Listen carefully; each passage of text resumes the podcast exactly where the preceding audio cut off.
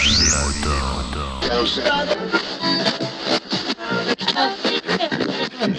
Il y a quelques jours, je réfléchissais à un truc, c'est qu'en fait, le smartphone, ça vous bouffe le cerveau quand même. Hein. Il y a quelques années, quand j'avais pas de smartphone, il m'arrivait d'avoir des moments où j'avais rien à faire. Et puis ces moments, c'est pas que je faisais rien, c'est que ils avaient un gros avantage, ça permettait de réfléchir à plein de choses. Et réfléchir à plein de choses, c'est aussi faire quelque chose, et c'est surtout prévoir de faire quelque chose, ou c'est prévoir de pouvoir de fabriquer quelque chose, par exemple. Bon. Au jour d'aujourd'hui, les smartphones, ils ont un inconvénient, c'est que dès que vous n'avez plus rien à faire, vous le prenez en main pour jeter un œil dessus.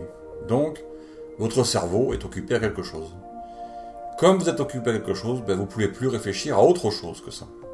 Et comme vous ne pouvez plus réfléchir à autre chose, il y a forcément des choses que vous oubliez ou que vous ne faites pas comme vous auriez dû les faire.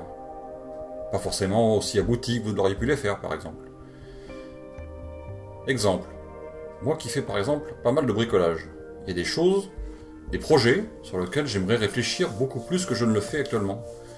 C'est pour ça qu'il m'arrive de temps en temps maintenant de couper le téléphone pendant 2 ou 3 heures, dans la journée, un week-end ou autre, pour pouvoir avoir du temps de cerveau disponible.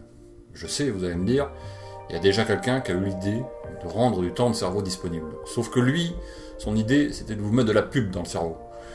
Moi, l'idée, c'est de vous mettre de la réflexion et de l'intelligence dans le cerveau. Donc, si j'ai un petit conseil à vous donner, c'est couper de temps en temps votre ordinateur, votre smartphone, votre tablette, et puis allongez-vous dans la pelouse, allongez-vous sur la chaise longue, asseyez-vous dans le canapé, ne faites rien, et pensez, réfléchissez. Vous allez voir, ça détend d'abord, et ensuite, ça permet de faire le point, de réfléchir, d'envisager la suite. Exprimez-vous sur la vie des moutons, le podcast participatif. Abordez les sujets que vous voulez, faites partager vos envies, vos idées, vos colères ou vos coups de cœur. Comment faire ? Envoyez un mail à picaboubx@gmail.com avec un fichier MP3 de 4 minutes maximum. La vie des moutons. Le podcast fait pour vous, et par vous.